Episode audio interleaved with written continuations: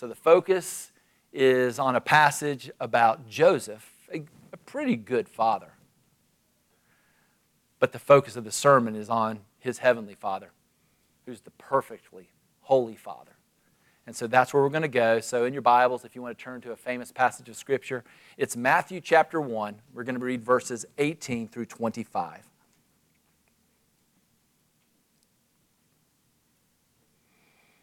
Now, the birth of Jesus took place in this way. When his mother Mary had been betrothed to Joseph before they came together, she was found to be with child from the Holy Spirit. And her husband Joseph, being a just man and unwilling to put her to shame, resolved to divorce her quietly. But as he considered these things, behold, an angel of the Lord appeared to him in a dream, saying, Joseph, son of David, do not fear to take Mary as your wife, for that which is conceived in her is from the Holy Spirit. She will bear a son, and you shall call his name Jesus, for he will save his people from their sins. All this took place to fulfill what the Lord had spoken by the prophet. Behold, the virgin shall conceive and bear a son, and they shall call his name Emmanuel, which means God with us. When Joseph woke from sleep, he did as the angel of the Lord commanded him. He took his wife but knew her not until she had given birth to a son. And he called his name Jesus. I think Joseph is interested in being a just man. I mean, the Bible calls him just, so I guess he is a just man. But is he a just man because he's just that good? I don't think that's the case because other scriptures make it very clear that no one is good enough in their own merit to be considered just. Joseph has a good understanding of the holiness of God, the weightiness of the law, his own lack of capacity to perform and keep it. But Joseph also has a good understanding of the ceremonial law. All of his life, he's been raised in this Hebrew tradition, this church with these ceremonies, where he knows there's a prophet, a priest, and a king and a lamb coming. And those who see their sin and confess their sin and wait for Him and put their faith in Him can get an alien, an outside, uh, someone else's, a substitutionary atonement for their sins, but also a declaration of righteousness. So Joseph is declared just by God. But what happens when someone is declared just by God? God doesn't leave them alone. He starts doing this work in their hearts and they start looking just. They start doing justice. And this is what you see in Joseph's life. He's a pretty good example of what a just man would look like. You'll see him transformed, teachable, repentant, compassionate, responsible, self controlled, and obedient. So here's this man who is a just man, and I think he's very interested in being a just husband. He is ready to be married. In that tradition, the fathers of Mary and Joseph would have come together and they would have met.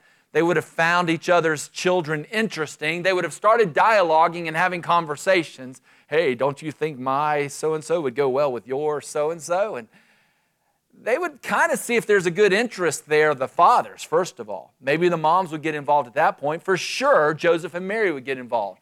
The introductions would be made. They would look at each other and they would consent. Yeah, we're interested in this. It wasn't forced marriage in the Hebrew culture. At that point, the dads would then get back together.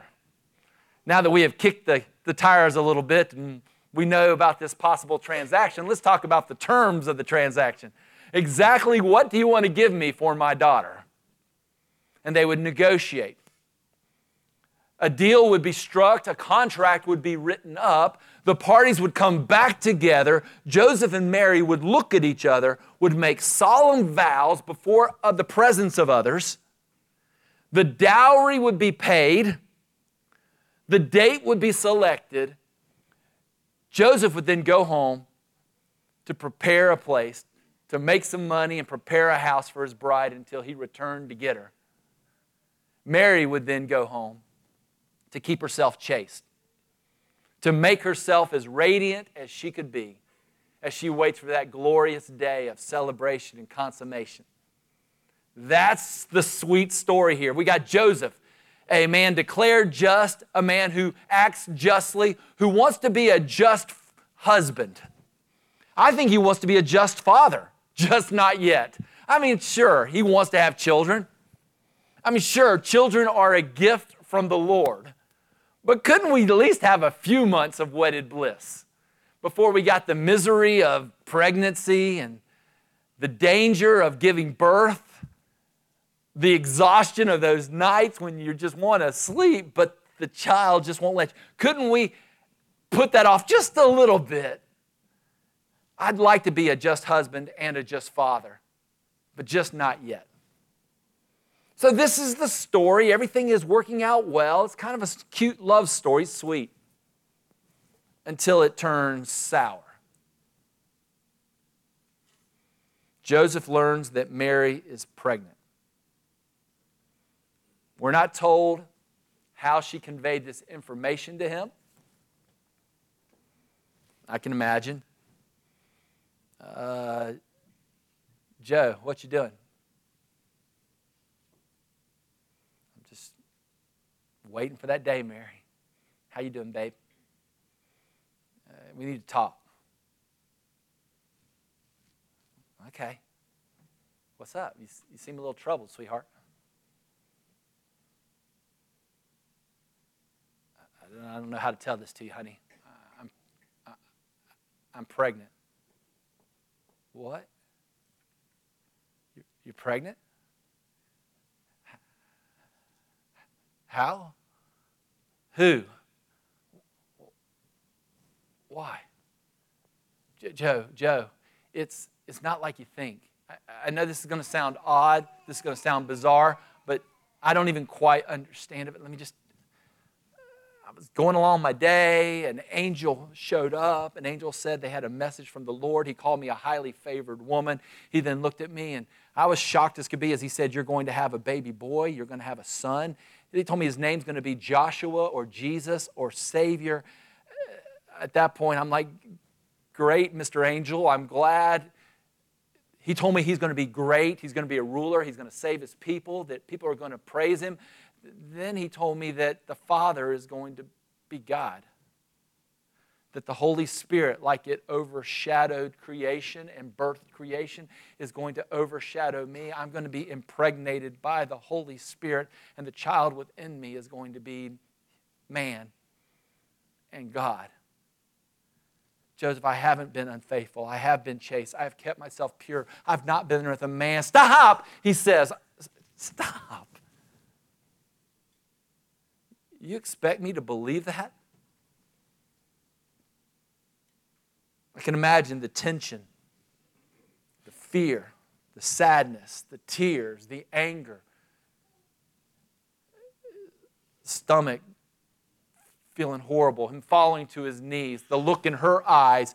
Did he have clenched fists at this point? Was he biting his lips so he didn't say the wrong thing? I don't know how a just man hears a story like that and responds. But this is what we do know he considered it, he contemplated, he thought, and he came to a conclusion. I'm not buying what she's selling. This was the conclusion of the just man. Uh, I, she, she could be lying to me. She could be deceiving herself. She could be losing it a bit. I'm not sure what's going on with this young girl, but this I do know. She's confused. She may have been carnal. Now she's telling me this story. And Joseph determines I just, I am not marrying someone like that. I am not attaching myself to someone carnal or crazy. He determines, I will be just. I will pursue justice.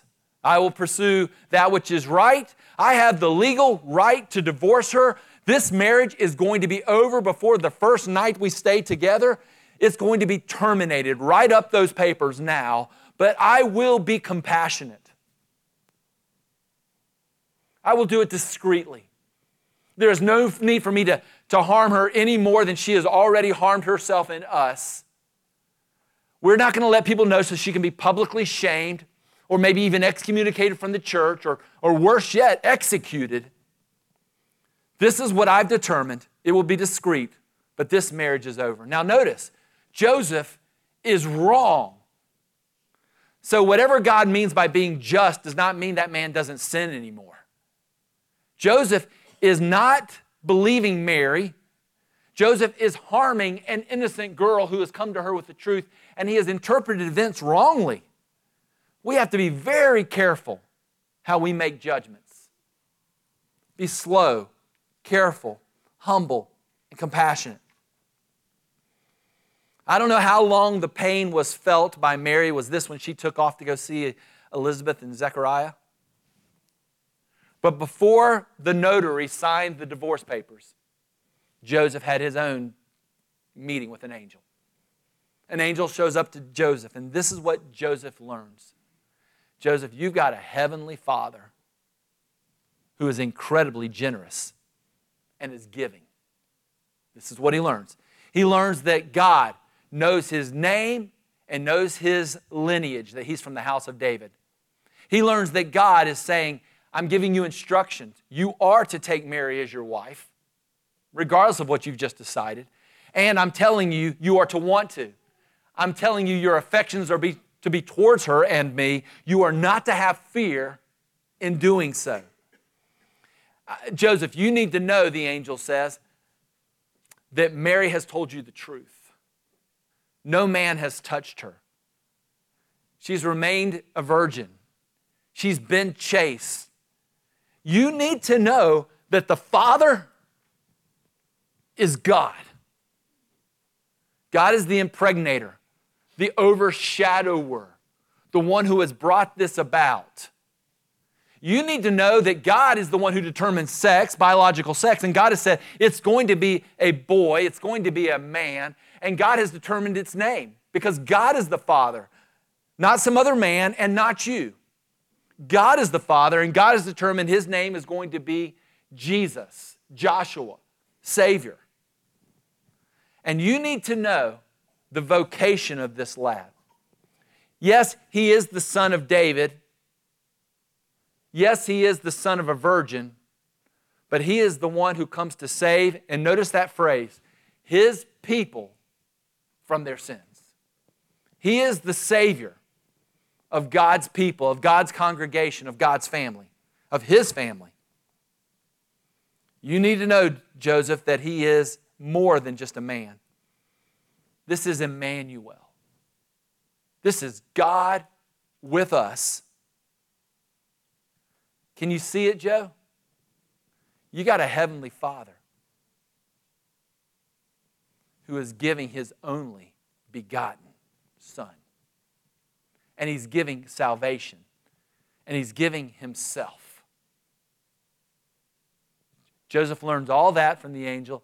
He also learns that Mary may not be so foolish and he may not be so wise. At this point, we have a lot of people in Scripture who hear instructions from God that are tough instructions, not what you planned, and they head off in the wrong direction, maybe like Jonah. Joseph's not such a person. Do you know why? Because he's a just man. He's been made just, declared just, and just people like to do things justly. They like to pursue justice. Joseph proves to be a man who has the gift of revelation from his heavenly father. The heavenly father is the one who sent the angel. Joseph has the gift of repentance from the heavenly father. it's God who gives the gift of repentance. Joseph now believes he has faith. That's another gift from the heavenly father. And instead of rejecting and rebelling and questioning at this point, he responds like a just man does. He has the gift of repentance that shows itself in the fruit of repentance. And despite his questions, despite the slander and the mockery and the advice that he would get probably from family and friends, despite the danger that might come, maybe he'll even be excommunicated himself, he believes God. He halts the divorce proceedings. He finalizes the marriage, takes her as his bride, temporarily withholds from intimacy for the time of her pregnancy. properly names him Jesus, as his heavenly Father had told him to do, and adopts him. Yes, Joseph is a just man, teachable, repentant, compassionate, responsible, sacrificial, self controlled, obedient, and he will be greatly used by his Father. But he's a just man, not because he's just that good, but because the Holy Spirit makes him just, and then he starts practicing that justice from the inside out that the Holy Spirit is working in him. So there's the story of the earthly, pretty good father, loved, receiving gifts from the perfect heavenly father. We sing songs like, I am a child of God. This is my Father's world. How deep the Father's love for us. And you're a good, good Father. I want you to imagine that there's a Christmas tree here. There's a rocking chair here. It's not Santa in it, it's the Heavenly Father. And He's sitting there and He's looking at you and He's saying, I'm your Abba, I'm your dad, I'm your father. And I have gifts for you. Now, we know how we like to respond, and we're parents and we give gifts to our children. This is going to be the first year that we're going to have a grandchild to give a gift to. Laura's going over the top already. We just love to give gifts. And this is the attitude of the Heavenly Father towards you. What has the Heavenly Father given to you? The Heavenly Father has created you, first of all, in His image. He made you in His image. He made you in His likeness. He procreated you. He created you in the womb, knit you together in the way you're to be. He's given you some of His attributes. And this is what God has done for you He has given you your identity. He has given you your significance and your purpose and your vocation when He has said, Now I need you to be on mission with me. We have a job to do. I want you to represent me well to your neighbors. I want you to work hard for me, work hard for them, love me, love them, enjoy me, glorify me, and let's make disciples together. Let's make more people. I'll, I'll work through you to make more and more worshipers who love Jesus Christ. He then gave us incredible counsel. He gave us his principles, his law, his wisdom, his teachings, his rule book, his operator's manual, whatever you want to call those things. And he has clearly told us now, this is the absolute best way for you to live as we work together to bless the world.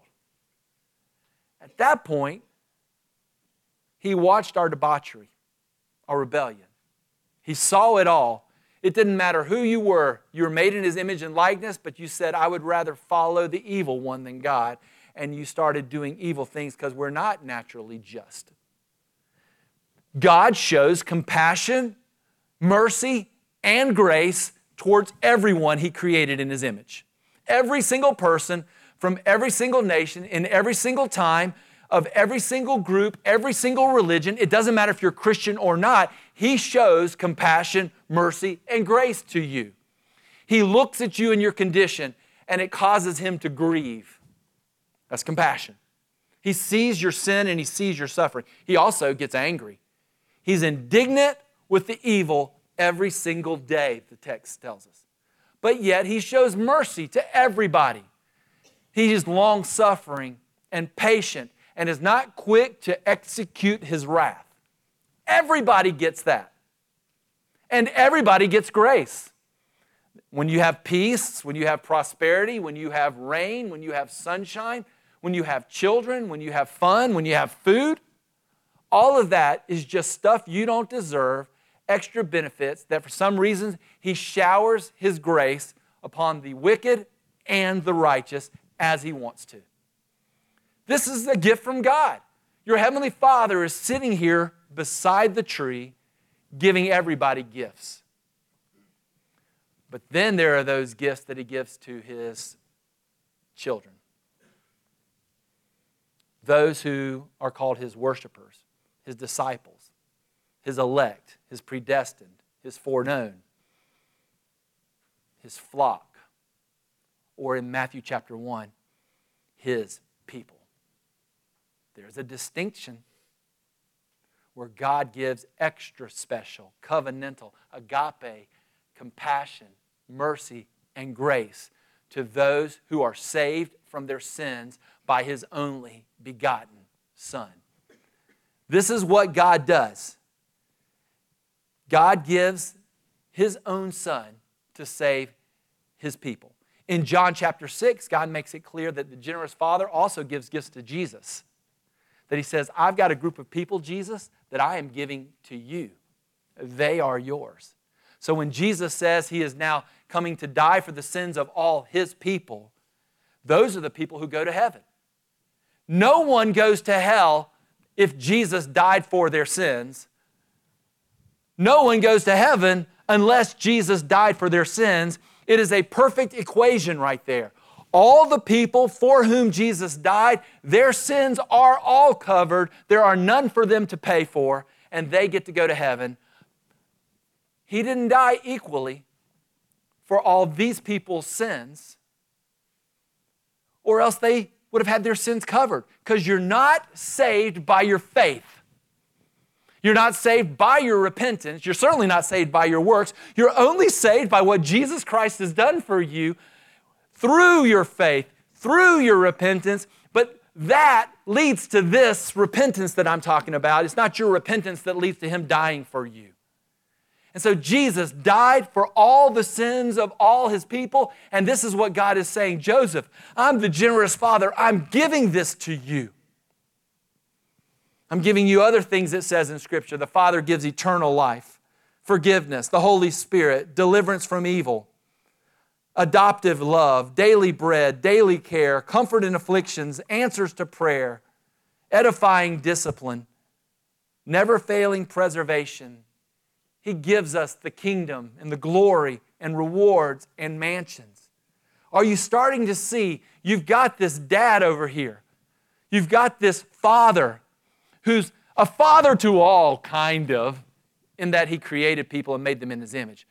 But he's a special father to Jesus and Jesus' people.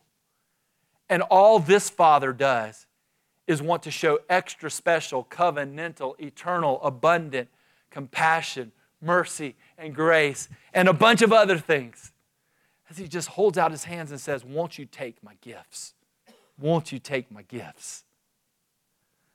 Maybe the best picture of this in the Bible is one of my favorite parables, the parable of the prodigal son, where he now looks at his father and says, I don't want you in my life. I just want your stuff. Leave me alone, and I'm going as far away from you as possible. But I hear the Father saying to us, Children, I have grieved over you, your sin and your suffering. I have loved you, and I still love you, and I will never forsake you. And you need to know that though you have proven a desire to stop being my children, I will never stop being your dad. You need to know that my love for you is not based on your performance, your being moral, looking good, or staying near. You need to know that though you are faithless, child, I am faithful. You need to know that I have nothing but grace for you. I have nothing but gift for you. I have nothing but forgiveness for you. I am interceding for you right now. I'm already looking for you. I'm already messing with your chest. And maybe that's even why I brought you here today. I am working repentance in you. Don't you see, child? I'm standing here with outstretched arms. I am ready to run your way as soon as I see you over the horizon. Oh, sure. I do long to hear your words of confession, but only because I want to respond with my words of promise. I want to teach you, admonish you, edify you, coach you, and motivate you. Yeah, I want to see the fun evidence of your repentance. It's good for you. It's good for your household. It's good for our ministry. I delight seeing the good work that I inspire and do in you. But, son, daughter, feel my embrace. Receive my gifts, my sandals, my robes, my rings. Celebrate with me. Let's party. Let's sing songs and have a feast. I am generous and I have nothing but gracious gifts to give you. Friends, this is the good, good Father. Imagine the tree, imagine the chair, imagine you could see the Heavenly Father sitting there as he's sitting there going, You've misunderstood me. All I have are generous gifts to give you through my son. Yes, there are performance based fathers that you have to earn his love. He's not one of them. There are passive fathers who give you the rules and sit back and say, We'll see what kind of a mess you make out of things. He's not one of them. There are abusive fathers who will harm you just because they love themselves. He's not one of those. He gives Himself, His Son, His Spirit. He does so freely, abundantly, and forever. Can't you see Him running down the road towards you? Can't you see Him sitting in the chair there? Maybe through my words, can you see Him with a smile on His face right now, looking at you saying, Come on! How much longer will He sit there with these gifts and you wonder if He's a stingy God that you have to earn His favor? He's the most generous being you've ever seen. For God so loved the world that he gave his only son. How will he who gave him not generously give us everything we need in Romans 8 language? Can you see his face? Can you hear the words that he's saying? I wrote a blog on this this week. What might he be saying to you right now?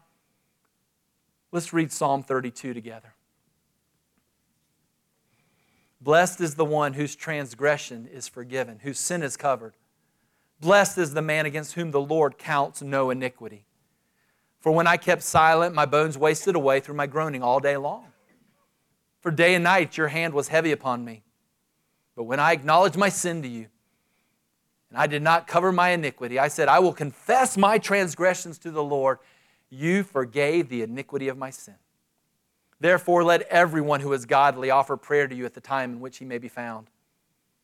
You are a hiding place for me. You preserve me from trouble. You surround me with shouts of deliverance. I will instruct you and teach you in the way you should go. I will counsel you. Be not like a horse or a mule without understanding, which must be curbed with bit and bridle, or it will not stay near you. Many are the sorrows of the wicked but steadfast love surrounds the one who trusts in the Lord. Be glad in the Lord and rejoice, O upright, and shout for joy, all you upright in heart. What will you do, friends? Will you confess your sin?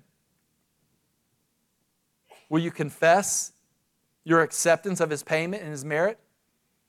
Will you confess your separate your desperate need?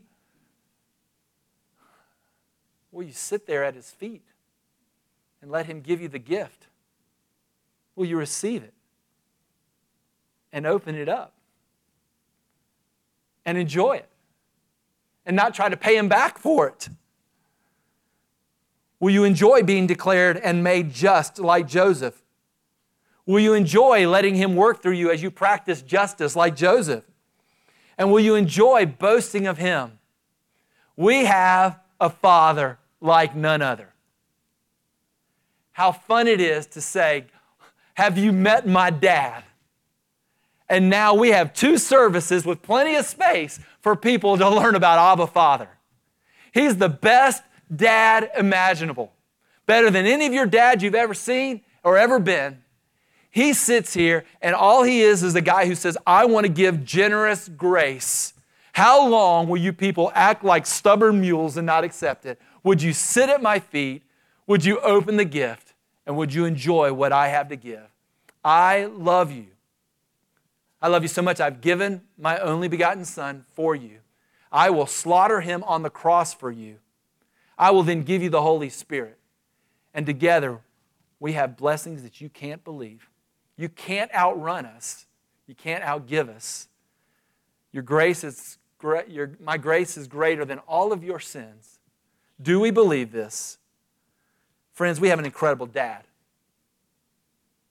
We need to receive all the gifts we can from him, like the prodigal son did. Just run home. And then let's boast of him. Let's make his name known.